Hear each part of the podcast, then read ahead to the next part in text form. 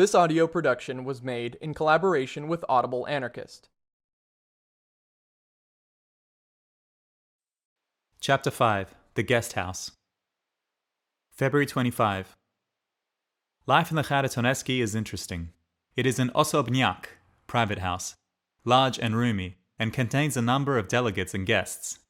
At mealtime, we gather in the common dining room, furnished in the bourgeois taste of the typical German merchant. The house has weathered the revolution without any change. Nothing has been touched in it. Even the oil painting of the former owner, life sized, flanked by those of his wife and children, still hangs in its accustomed place. One feels the atmosphere of respectability and correctness. But at meals, a different spirit prevails. The head of the table is occupied by V, a Red Army officer in military uniform of English cut.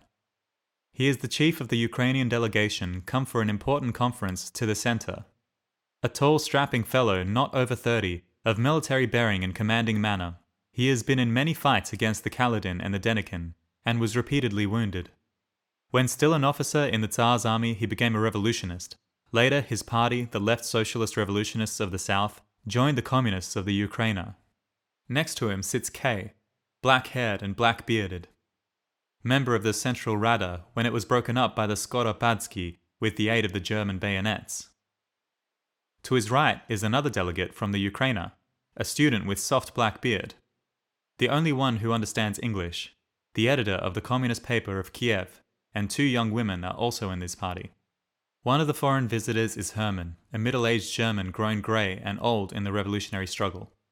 He was spent by the minority of the Spartacus party to enlist the moral and financial support of the Bolsheviki, but Radek, he complains, refuses to recognize the rebellious minority.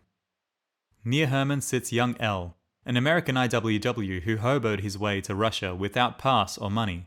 There are also several correspondents from Sweden, Holland, and Italy, two Japanese, and a Korean communist who was brought a prisoner from Siberia because of some peculiar misunderstanding. The steaming samovar is on the table. A buxom young woman is serving us.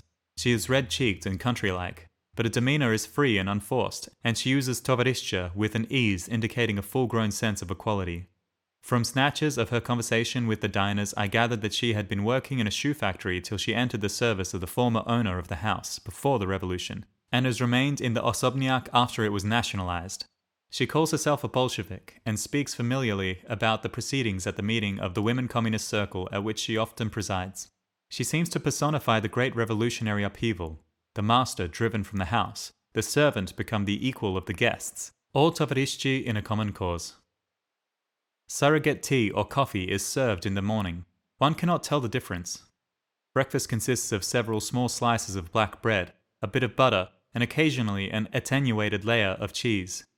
At dinner, we receive a thin soup of fish or vegetables. Sometimes there is also a piece of meat, cooked or fried. Supper is usually the same as breakfast. I always feel hungry after meals, but fortunately I still have some American crackers. Everyone watches anxiously if there is an unoccupied seat at the table. In their eyes, I read the frank hope that the missing one may not come. There will be a little more soup left for the others.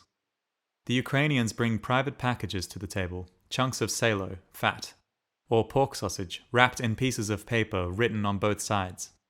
Yesterday, I casually glanced at one of these wrappers. It was a circular letter of the Tsarist police descriptive of a man charged with the murder of his brother. It was evidently torn out of an office pile Paper is scarce, and even old newspapers are too valuable to be used as wrappers. The Ukrainians never offer their delicacies to their neighbors at the table.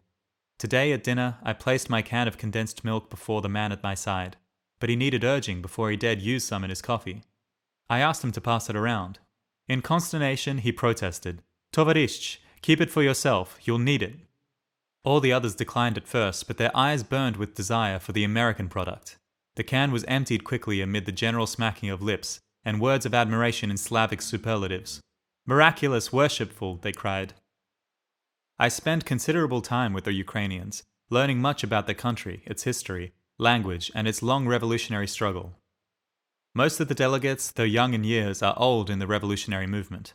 They worked underground under the Tsar, took part in numerous strikes and uprisings, and fought against the provisional government. Later, about the end of 1917, when the Rada turned reactionary and made common cause with Kaledin and Krasnov, the notorious white generals, these delegates helped the Bolsheviki to fight them. Then came the German invasion and Hetman Skoropadsky. Again, these men fought the Directorium and Petlura, its dictator, after the latter had upset the hetman. Finally, they joined the Communist Party in waging war against Denikin and his counter revolutionary forces. A long and desperate struggle, full of suffering and misery. Most of them have lost near and dear ones at the hands of the whites. The three brothers of the Rada member perished in the various fights. The young wife of the student was outraged and killed by a Denikin officer while her husband was awaiting execution. Later, he succeeded in escaping from prison. He showed me her picture standing on the desk in his room. A beautiful, radiant creature. His eyes grew moist as he narrated the sad story. Many visitors call on the Ukrainians. There is no propusk system in the Kharitonensky, and people come and go freely. I have made interesting acquaintances and spent many hours listening to the Ukrainian delegates exchanging experiences with their Russian friends.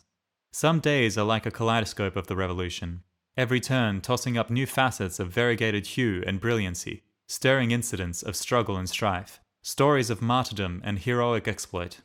They visualize the darkness of the Tsarist dungeons suddenly lit up by the flames of the February Revolution, and the glorious enthusiasm of the liberation, surpassing joy of freedom, and then the sadness of great hopes unfulfilled, and liberty remaining an empty sound. Again, the rising waves of protest, the soldiers fraternizing with the enemy, and then the great October days that swept capitalism and the bourgeoisie out of Russia and usher in the new world and the new humanity. These men fill me with wonder and admiration, common workers and soldiers, but yesterday mute slaves, they are today the masters of their fate, the rulers of Russia. There is dignity in their bearing, self reliance, and determination, the spirit of assurance that comes with struggle and exercise of initiative. The fires of revolution have forged new men, new personalities. This has been a production of Audible Anarchist. You can find more Audible Anarchist on YouTube.